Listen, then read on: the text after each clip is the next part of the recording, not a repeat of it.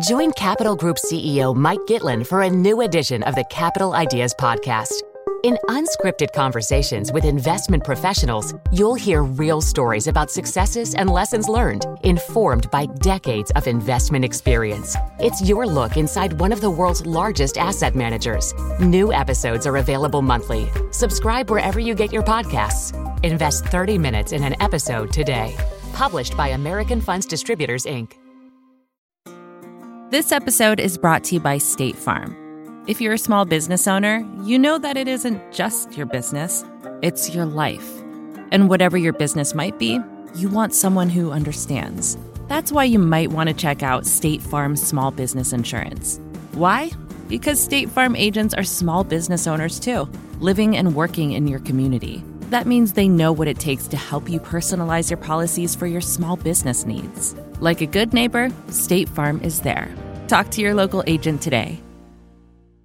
This week's number 34. That's the percentage of Japan's unmarried adults over 50 who have never dated. My wife has said that if we get over a million downloads of the Prof G pod, she'll let me do anal. So please stop listening. Her cock is huge. oh my God, that's bad. So bad. That's bad. I kind of, let's just, fuck it.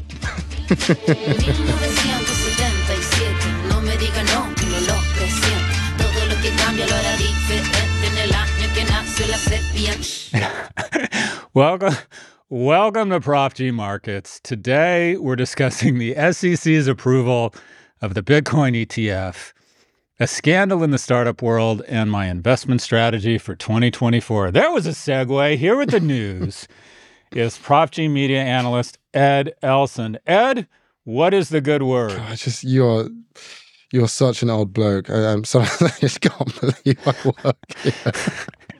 You should have seen. You should have heard me on Pivot this morning, or actually, oh, yeah. you won't. They're literally like, it's me, Kara, and three producers who are all women, and they literally like every other minute they're like, "Oh, we're editing that out. Stop, Scott. We're editing that out. We can't can't say that. We can't say that." Uh, Claire, what do you think? I think I, I, I, I think it's a good start to the year. What do you think, Claire? No, that's staying in. Yes, Claire, gangster Claire, taking risks with my career. That's right. right. Good. Okay. Go ahead, Ed. What's going on? What's going on in the market? Let's start with the market vitals for 2023.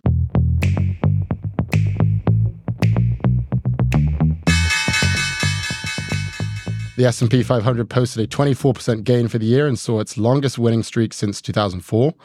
The dollar ended the year down about 2% after tumbling on potential interest rate cuts. Bitcoin gained more than 150% as hopes for a Bitcoin ETF grew. More on that later and the yield on 10 year treasuries finished 2023 back where it started despite peaking above 5% in October. Shifting to the headlines, here's what's been happening over the last few weeks. Adobe abandoned its $20 billion acquisition of Figma after hitting regulatory roadblocks in Europe and the UK. We discussed that acquisition back in 2022 on our September 26th episode. The New York Times is suing OpenAI and Microsoft for copyright infringement. The Times alleges millions of its articles were used to train chatbots that now compete with the newspaper. OpenAI has said the lawsuit is, quote, without merit. A Boeing 737 MAX lost a door sized section midair during an Alaska Airlines flight. Since then, more than 170 Boeing jets have been grounded, and the company's stock is off more than 10% to start the year. Activist investor Elliott has built a position of about a billion dollars in Tinder owner Match Group. Elliott intends to improve the company's performance and boost its stock. Their specific demands were not disclosed. Match Group's stock rose by as much as 12% after the news. And finally, the Consumer Price Index rose 3.4% year over year in December. That's higher than expected and the most in three months. Housing contributed to more than half of the overall increase in the CPI.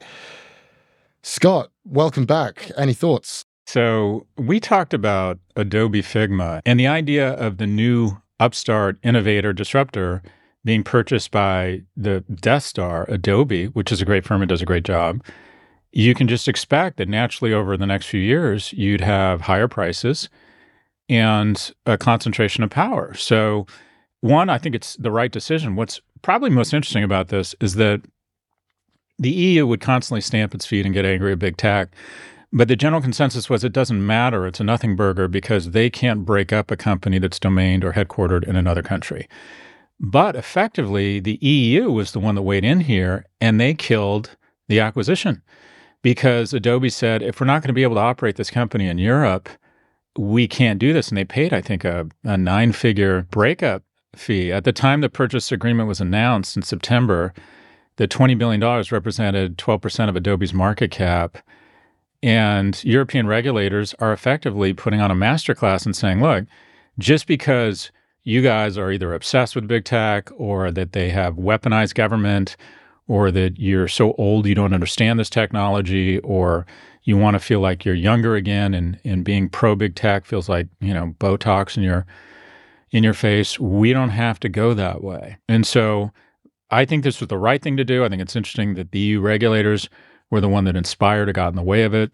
And I think the design market and the creative market benefits from having lower prices and competition here. The Boeing crisis. Just uh, on Adobe, the that $20 billion number, and you mentioned it's 12% of the market cap, it feels like that was the major clue here.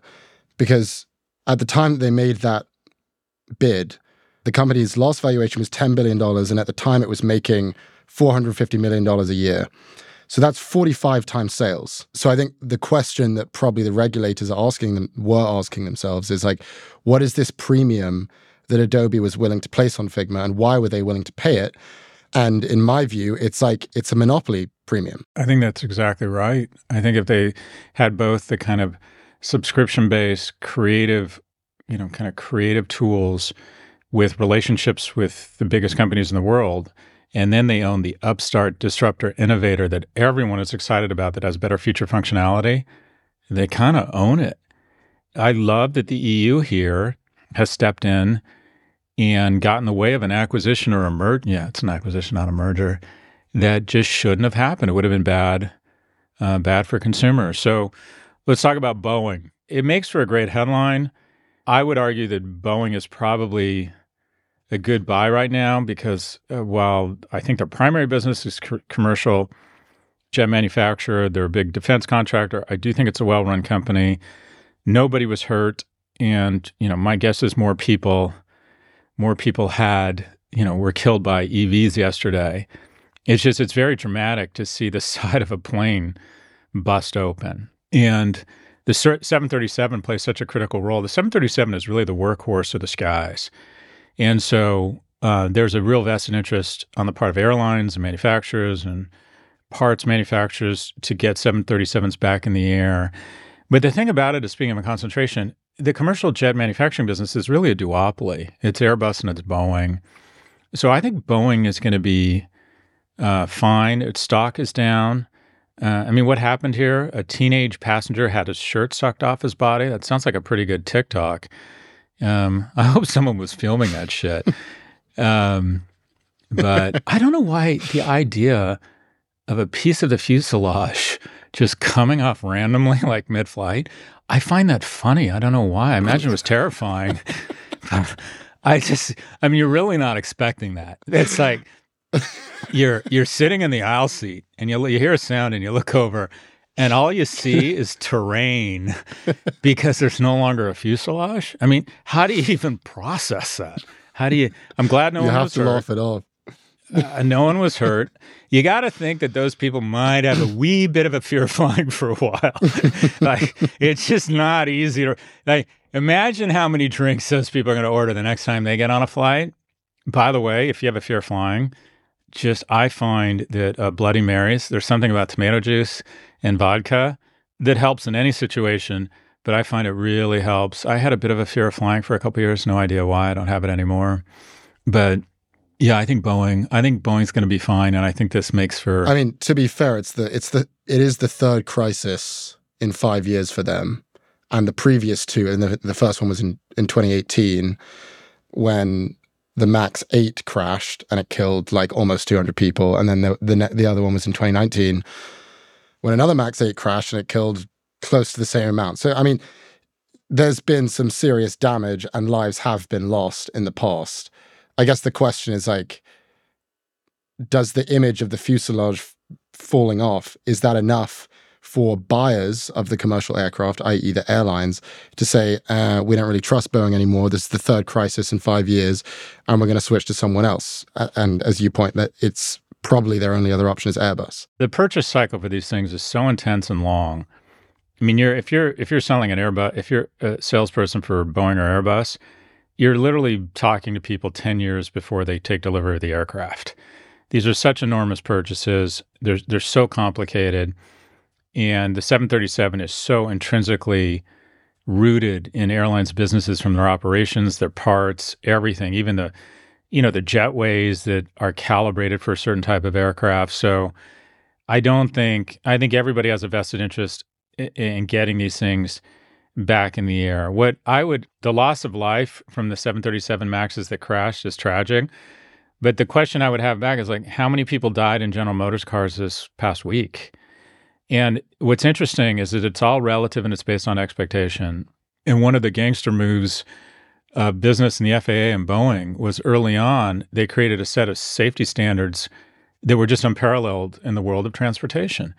When you think about it, flying, technically, to skirt along the atmosphere and near the speed of sound, technically, you'd think, if you didn't know anything, would be more dangerous than driving 30 miles an hour around your town. But guess what? It is a fraction as dangerous. You're, it's exponentially more dangerous to drive to the airport than it is to fly 3,000 miles once you get there. And so our expectations have been sort of zero tolerance for air travel. And there have been entire years where there has not been a single commercial airline disaster. And that is such a remarkable victory. And it makes flying, just the whole concept. I mean, I, I don't know about you, but occasionally I'm up in the air and I'm looking out the window. I'm like, what the fuck? How does this thing? It's crazy. How yeah. is this thing even up here? And I start freaking out and I start ordering more drinks. and like, this just makes no sense. Yeah. And the fact that 98% of the public is willing to get in this steel tube with recirculated oxygen and skirt along the atmosphere and feel fairly relaxed is just a remarkable achievement. So I think this will go away hopefully as fast as it popped up. Let's talk about New York Times and the AI lawsuit. I think that thing's crazy and worth talking about. What are you, what are your thoughts on it? Well, so I don't know if you know this, but I was on the board of the New York Times. um, Bingo. We need a sound effect every time. there you go. Every time I say that, it should be a drinking game. Every time I tell people, remind people I was with the board of the New York Times. Yeah, actually, please, if you're listening to this, please take a shot every time Scott says that. so no joke. In the second board meeting, I said, "All right, I'm not going to say anything in the first board meeting." And the second board meeting, the chairman, Arthur Sulzberger, says, What are your thoughts? What do you think we should, you know, any suggestions? like, we should immediately call all the major publishers and form a rights group, a consortium, and we should turn off Google. And I basically got laughed out of the room because they thought, oh, we're they're going to send us a ton of traffic and we're going to do ads. And it was pure idolatry of innovators and us pretending that we were younger than we were. And that was the time to have done it. And we could have all bound together and then pitched all of the content from Condé Nast, Pearson, News Corp, New York Times, Washington Post as one unified group, and somebody would have bid a lot of money. This is that moment for AI, specifically the Washington Post, New York Times, and they're making the same mistake again, and that is they're going about it alone. Reuters just cut a deal. The New York Times is thinking they should do their own deal. And the New York Times now, like then, is incredibly arrogant and doesn't recognize that they alone are much less powerful and important than these AI folks, that it needs to be almost everybody speaking with one voice.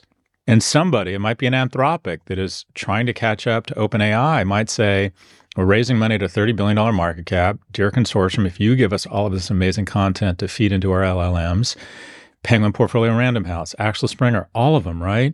We will give you 3%, 5% of our uh, op, you know, of our shares. We'll give you a billion or a billion and a half dollars for a three, four, five year exclusive. So it's they need to get real cheddar. And the problem is none of them want to cooperate or coordinate. They all have a outsized sense of their own importance and I worry the same thing's going to happen again where they're going to atomize it. So I think this is a unique moment in time and I hope they don't fuck it up again. Any thoughts on Elliott and Match? Well, Elliott now arguably has the best brand in activist investing because right on the announcement, the stock's up 12%.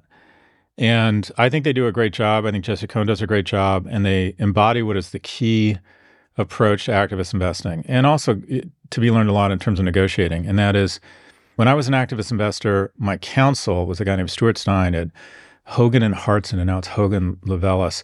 And this guy was just is brilliant. And he used to advise me on how to handle these things, write the letters, or or or I would draft them. He would edit them. And he said something that has always stuck me. He said, "You always want every campaign and every communication when you're talking to the company, you want to be two things. You want to be forceful yet dignified. You never want to make it emotional. You never want to make it, you know, personal or win lose." But you want to state your objectives very clearly, what you want, be very forceful, but be dignified. And that, I think Elliott reeks of that. They're not writing poison letters. I know some of their targets. I've talked to some people they've taken stakes in, including AT&T and uh, and generally speaking, the CEOs like those guys. Having said that, if they don't do what they want, they're not afraid to nominate directors.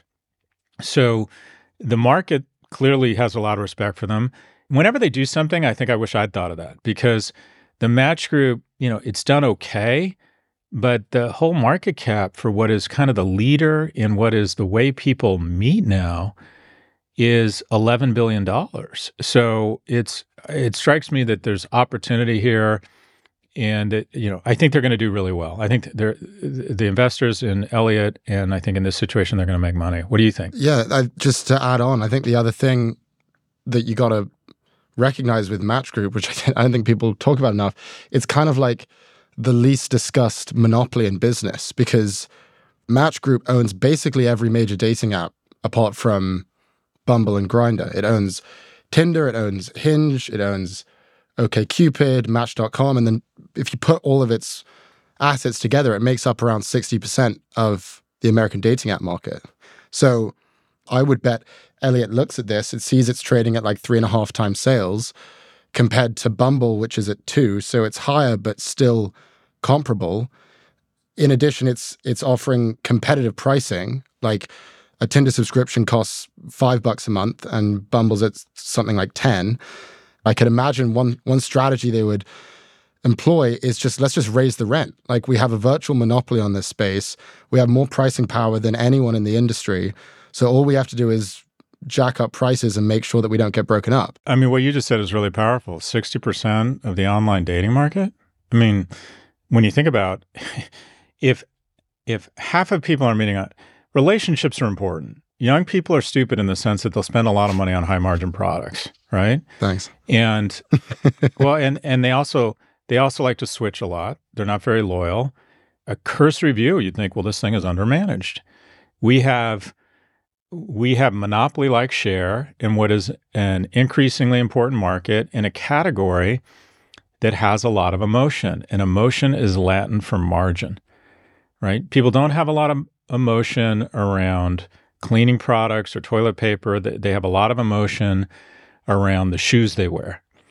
And so one is low margin, one is high margin.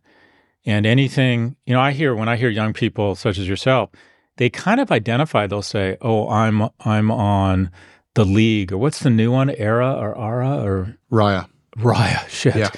And they say it as if almost in the same breath where they say where they went to school.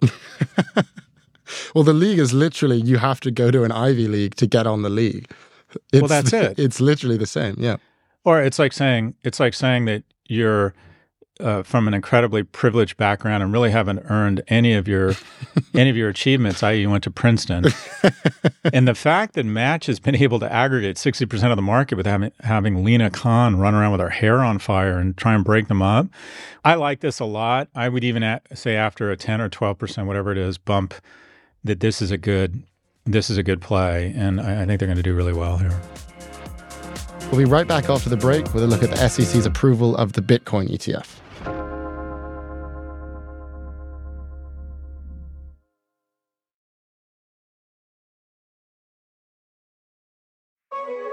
Support for this podcast comes from Grammarly. Writing is something that we do every single day, from an informal text conversation with friends to sending those all important email to clients. People need to understand what you are trying to say. Thankfully, Grammarly is a trusted AI writing partner that saves your company from miscommunication and all the waste of time and money that goes with it. Grammarly is more than just a grammar check. It can help generate AI prompts or even help you strike the right tone and personalize your writing based on audience and context. We here at the Prof G team use Grammarly, and all I have to say is it makes our written work better. Plus, Grammarly integrates seamlessly across 500,000 apps and websites. No cutting, no pasting, no context switching. Personalized on brand writing help is built into your docs, messages, emails, everything. So why not join Grammarly to work faster, hit your goals while keeping your data secure? Learn more at grammarly.com.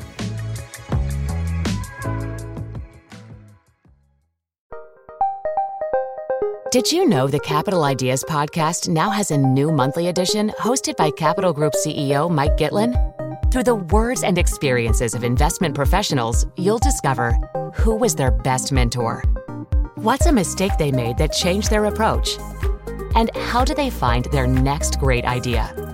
Subscribe wherever you get your podcasts. Published by American Funds Distributors, Inc.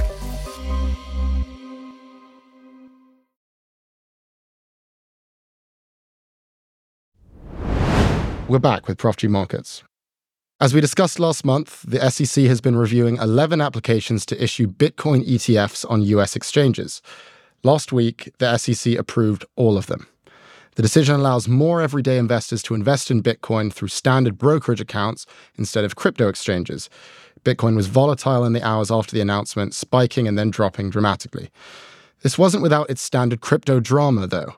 On Tuesday, two days before the approval, the SEC's official Twitter or X account was hacked and announced that the ETFs had been approved. Bitcoin then soared to a 19 month high before Gary Gensler revealed the announcement was false and it fell back down 6%. According to X, the hacker obtained access to a phone number tied to the account, and the SEC had not enabled two factor authentication.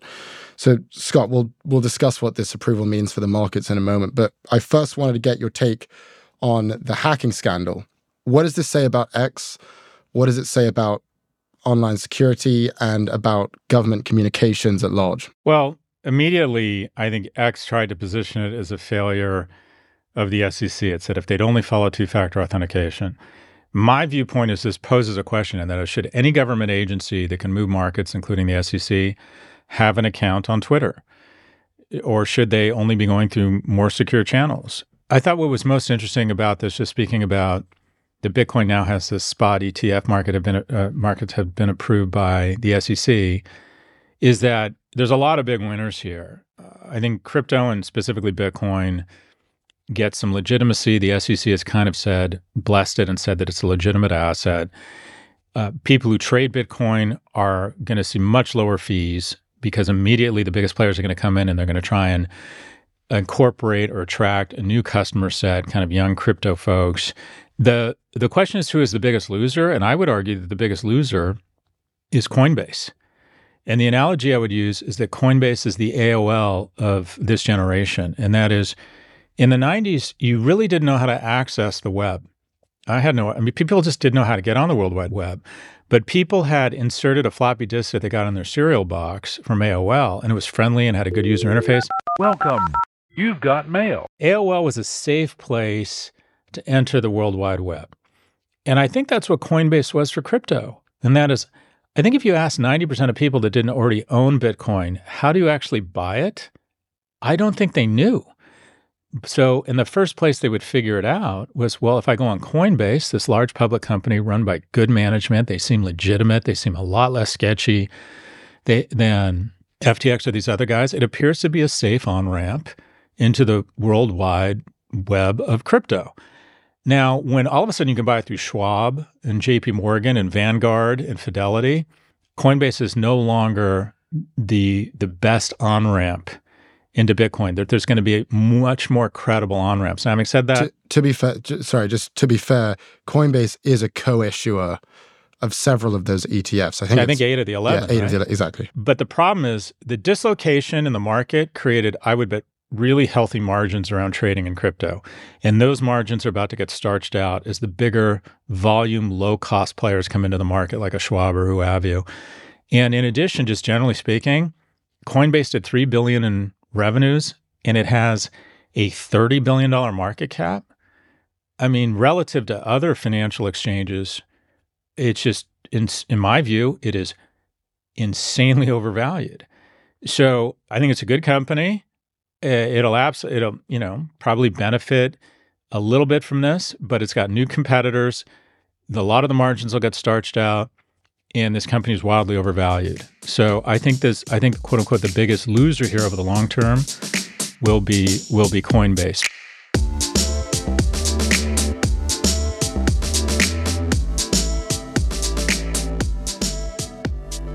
Carta, which makes popular cap table management software, is in hot water for how it tried to grow a new line of business, its secondary markets platform.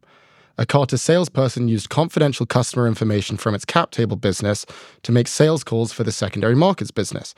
This sparked outrage in the startup community, which counts on Carta to protect highly sensitive information about investors and their stakes. Now, as a result, Carta is exiting the secondary markets business. Now, before we get into this story, just some quick definitions. First off, what is a cap table? It's basically a list of a company's owners with all the data on their ownership and their ownership stake. And second definition, secondary markets. Broadly speaking, this is any market where you buy assets from someone who isn't the original issuer of said asset. The NASDAQ, for example, is a secondary market. You buy and sell from other investors instead of buying directly from the company issuing the stock. In this case, though, we're talking specifically about private companies. Carta was essentially trying to build the NASDAQ of private markets before it got shut down. Okay, Scott. Many are saying this is the end of Carta, which is one of the most well known names in the startup community. But the fact that Carta was willing to put its core cap table business at risk to get into the secondary market shows just how much demand there may be for that market. So, what do you make of what happened here with Carta? And more broadly, what are the implications for the secondary markets? I, I think Carta is going to be around. I think a lot of people have gone through the rigmarole of setting up on Carta. I believe it tracks stakes and does a good job of, I think, distributing equity when there's a liquidity event. But the fact that that some salesperson used that information to start calling people and saying, "Would you be interested in selling some of your stake or adding to it?" Obviously, that's a violation of trust. But I don't think it puts the company out of business. It, it may put them out of the secondary business. But the secondary market, I think, is only going to get bigger because when you don't have an IPO market, and that means there's a lot of companies out there that investors either don't have access to buying shares in or the shareholders don't have access to liquidity, it it just creates demand or a void that is filled by these secondary players. So it strikes me that there isn't one that's sort of bigger. I do think it's an opportunity or more efficient. I wonder why JP Morgan and Goldman aren't in this game. I get called a lot by a company called Setter, which I think is a Canadian company. And there's is there one called Forge? I get called by these folks a lot who read that I'm um, on the board of something or a shareholder or something. And I used to get calls to say, do you want to sell shares in, you know, Public, which I'm a shareholder in, or Multiverse, which I'm a shareholder in, or Ledger, because the demand for the new cool stuff was really hot a couple years ago. And to be clear, these are all these are all private companies. Private companies, yeah. And now I get calls saying, "Do you want to do you want to add to your stake?" Which means that there's more sellers than buyers right now. And I think the reason why is that a, these markets are fairly inefficient. And what you have is a lot of sellers who are anchoring off the old numbers and have said, well, if I can still get, if I can still sh- sell my shares at a market cap of $2 billion, not realizing the company's worth 200 million now, or probably, I'd like to. So they return the call and say, if you can get me this, I'll, I'll sell. And they're now calling people and saying, do you want to add your stake? And then what happens to me is I hear the number and I'm like, these people are smoking crack. The company is just no longer worth that. I mean, there's just very little liquidity and price discovery right now.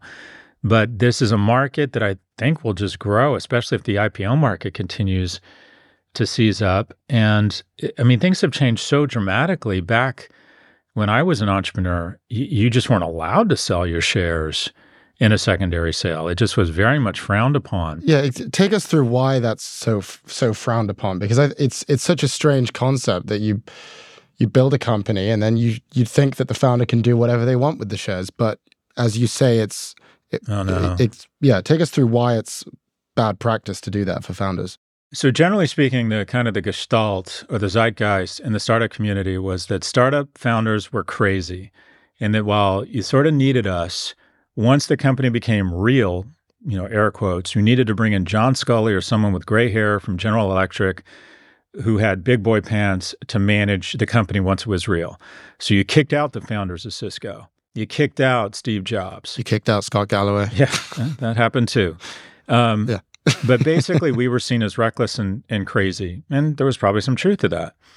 And then two people changed everything. Specifically, Steve Jobs came back when the company, you know, whatever it was, was at uh, you know 10 billion and grew it to 300 billion when he died and revolutionized the company and made it arguably the most important company in history taking it back from the gray hair who was, you know, running Pepsi, which was a fucking disaster. And then Bill Gates took a company from A to Z. He took a company from startup to, I believe, almost a trillion dollars. No one had ever done that before. So all of a sudden, the VCs switch from founders being a necessary evil that will eventually hand over the reins to some gray hair that the VC picks to the secret sauce. And it swung entirely the other way, that people were willing to put up with frat bro like behavior or totally they're willing to put up with an Adam Neumann. They're willing to put up with the Travis Kalanick parties. They're they're willing to put up with Elon Musk's antics. Then it became a regular accepted function of the markets where senior management got to sell shares into the secondary market to try and get their first home. Before it was just considered sort of verboten, and there was this general bullshit dogma in the market, mostly fomented by VCs who were often selling as fast as they could on their own. That as entrepreneurs, we were sending the wrong signal to the marketplace. So then that shifted. And in order to get into deals, VCs would say to the entrepreneur, you can sell shares. And now it's pretty much an accepted uh, structure that once a company gets to kind of call it $100 million plus in valuation, that the CEO is able and the senior management are able to sell some shares. Now, I did the same thing. At L2 in 2014, General Catalyst came in and said, We want to invest. And I said, Fine. And they said, We'll invest 10 million bucks. And I said, Great. And then they came back and said, We really like this deal. We'd like to invest more. And I'm like, I don't need more than 10 million bucks. And they said, Okay, well, we'll invest 17. And existing shareholders can sell $7 million worth of stock. And what I did, and I'm virtue signaling here, was I said, anybody who's been here longer than a year can sell up to X percent of their equity. So everybody got to sell up to the same amount as a percentage of their holdings.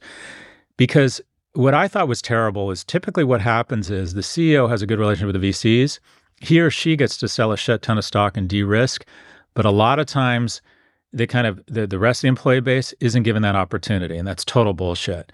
But you're seeing as a regular function of the markets now that when a, there's a hot company, the way a VC gets into the deal is by offering them the opportunity, senior managers, to get some liquidity. Yeah, I mean, what you're describing here is with this private secondary market is kind of this like it almost sounds like a black market.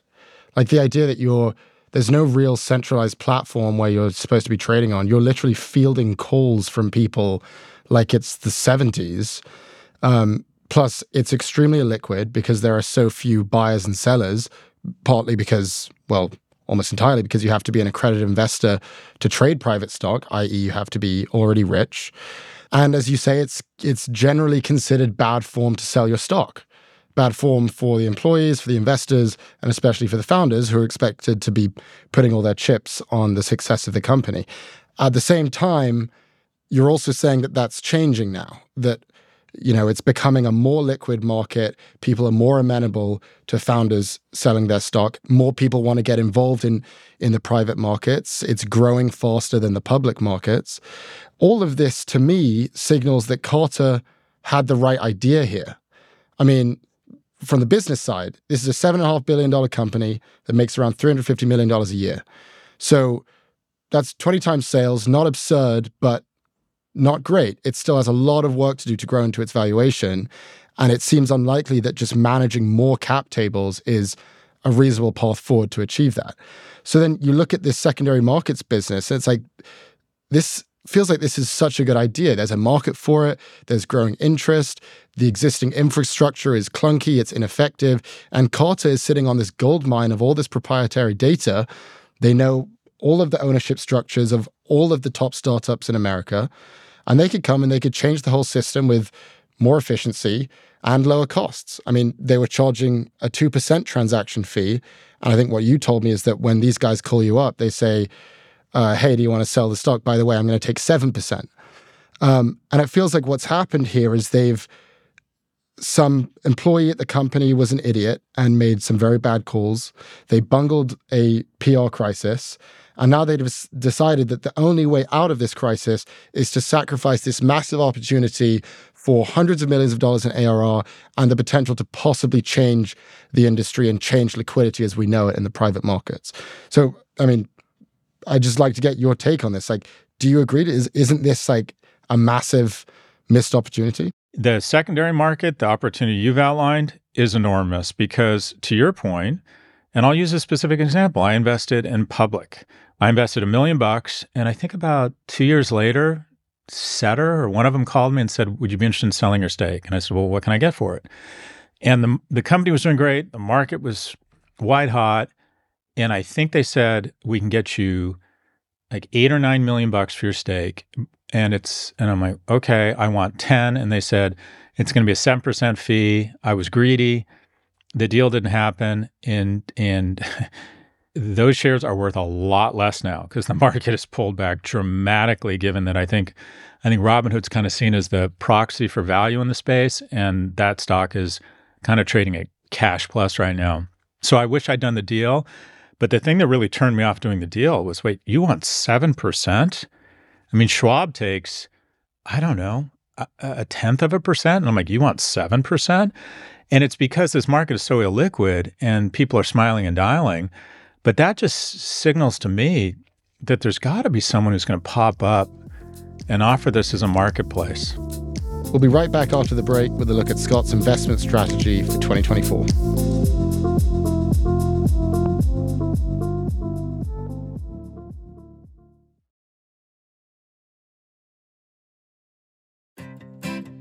Support for this show comes from Slack. You're a growing business and you can't afford to slow down. If anything, you could probably use a few more hours in the day. That's why the most successful growing businesses are working together in Slack. Slack is where work happens, with all your people, data, and information in one AI powered place. Start a call instantly in huddles and ditch cumbersome calendar invites. Or build an automation with Workflow Builder to take routine tasks off your plate, no coding required. Grow your business in Slack. Visit slack.com to get started. Support for this podcast comes from Constant Contact. If you're a business owner, you already know that it's really, really hard to cut through the noise of everyday life. If you want to connect with your customers, you need to break through the noise. You need Constant Contact. Constant Contact is a marketing platform that makes it easy to reach new audiences, grow your customer list, and connect over email, text, social media, and more. Whether you're a marketing guru or just learning the ropes, Constant Contact offers writing assistance tools and automation features that make it simple to say the right thing at the right time. So get going and start growing your business today with a free trial at constantcontact.com. Just go to constantcontact.com right now. Constant Contact, helping the small stand tall. ConstantContact.com.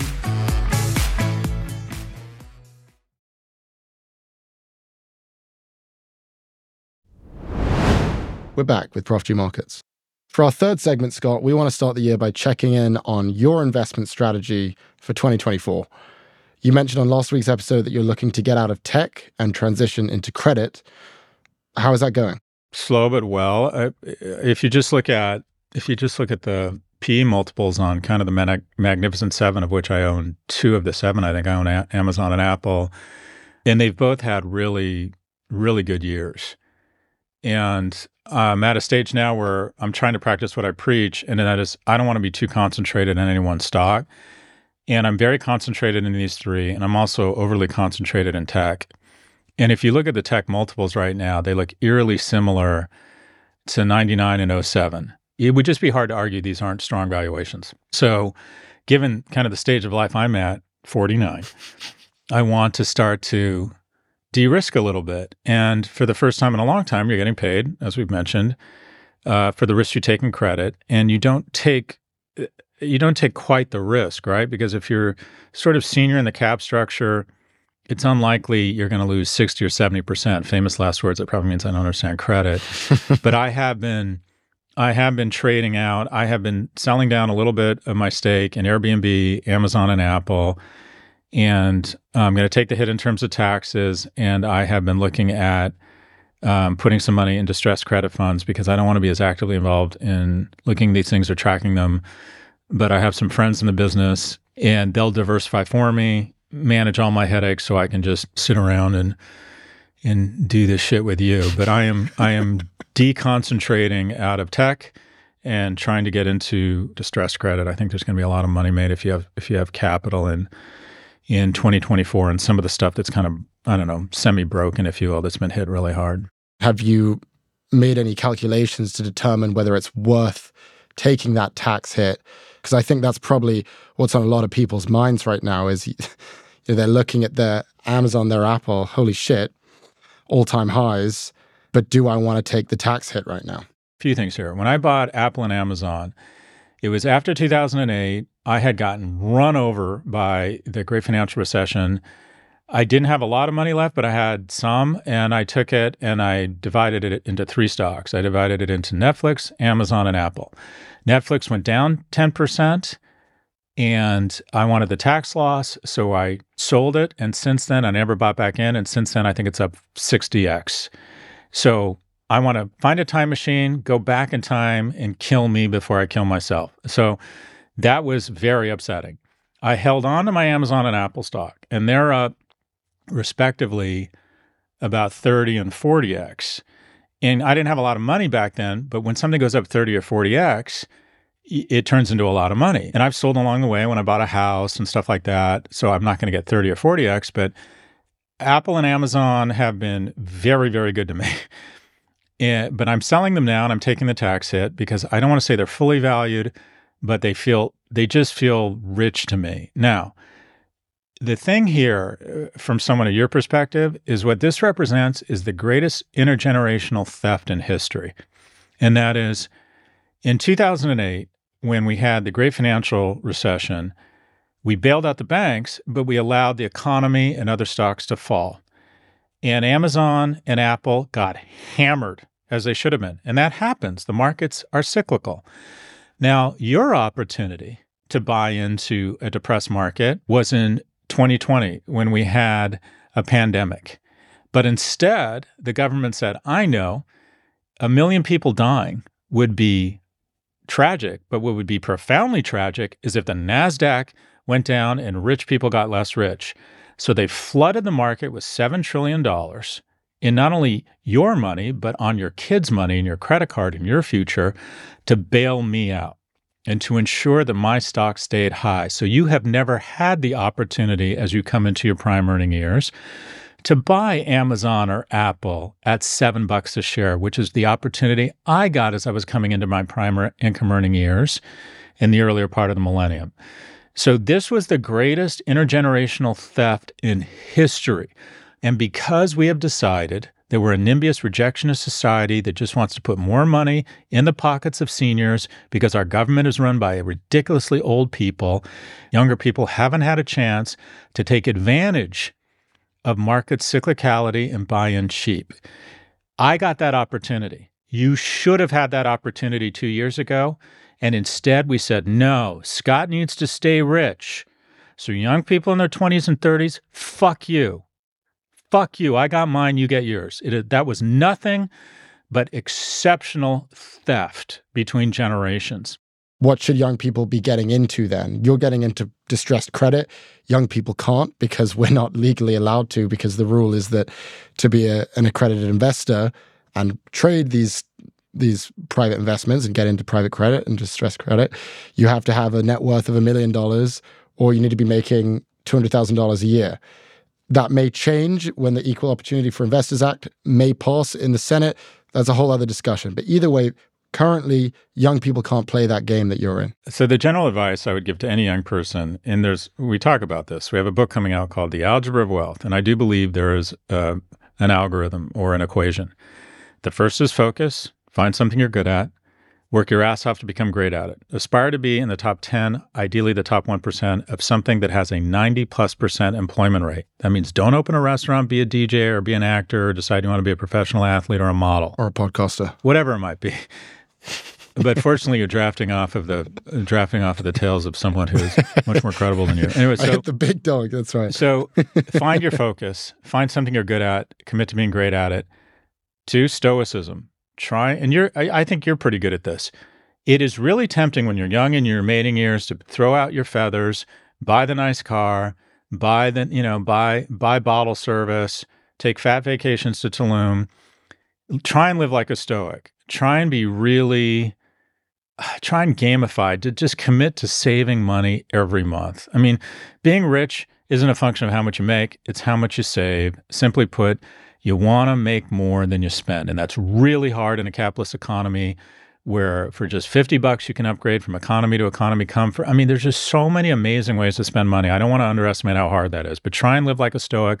And your job in your 20s is to save and deploy an army of capital such that you can start letting time take over. Now, in terms of what stocks or what sectors to go into, take a third of it and buy individual stocks or individual things because it's fun and you'll learn about it.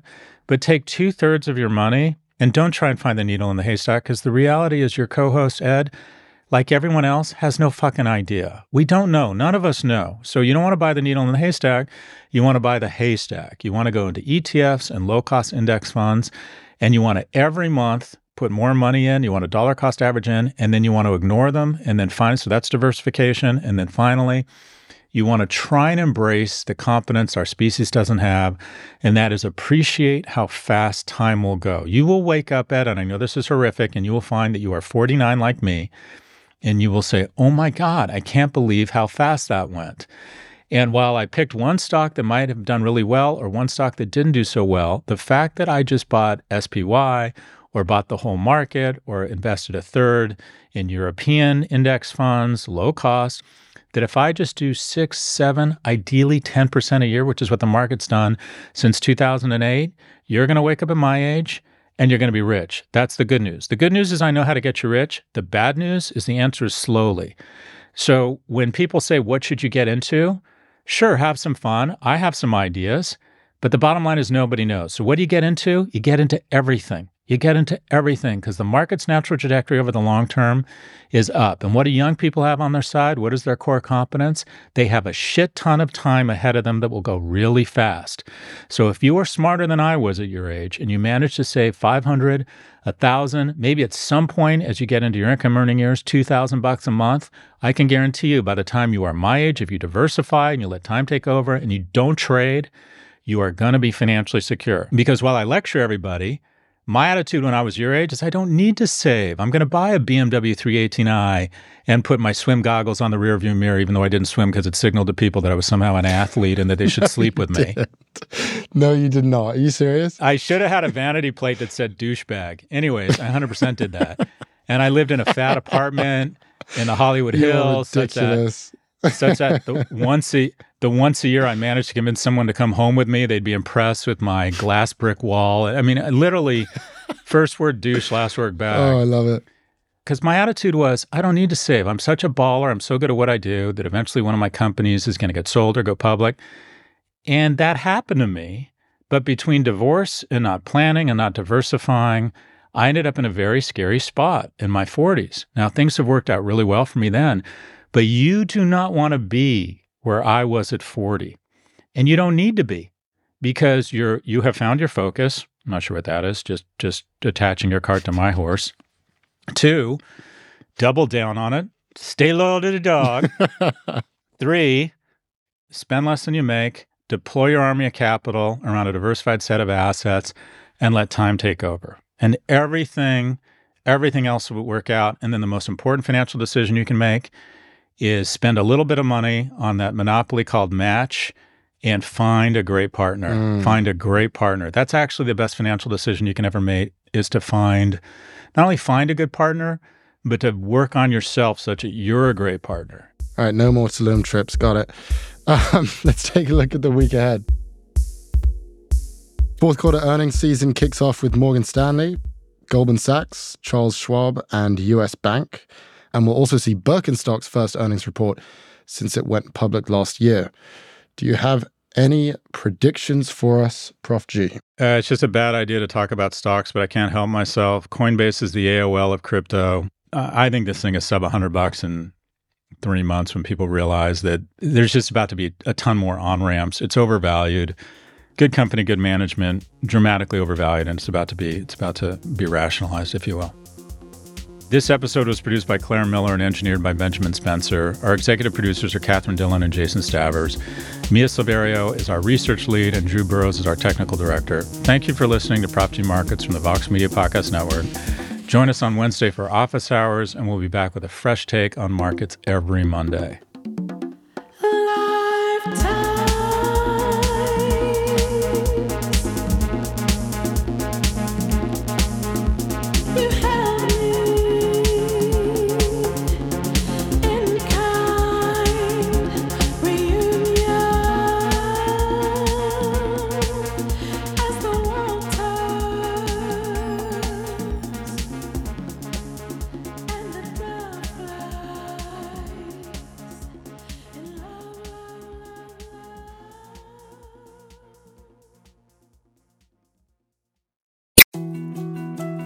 To dos, less time, and an infinite number of tools to keep track of.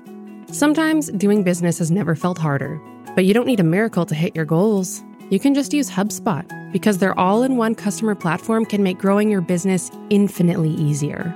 Imagine this high quality leads, fast closing deals, wildly happy customers, and more benchmark breaking quarters. It's not a miracle, it's HubSpot. Visit HubSpot.com to get started today.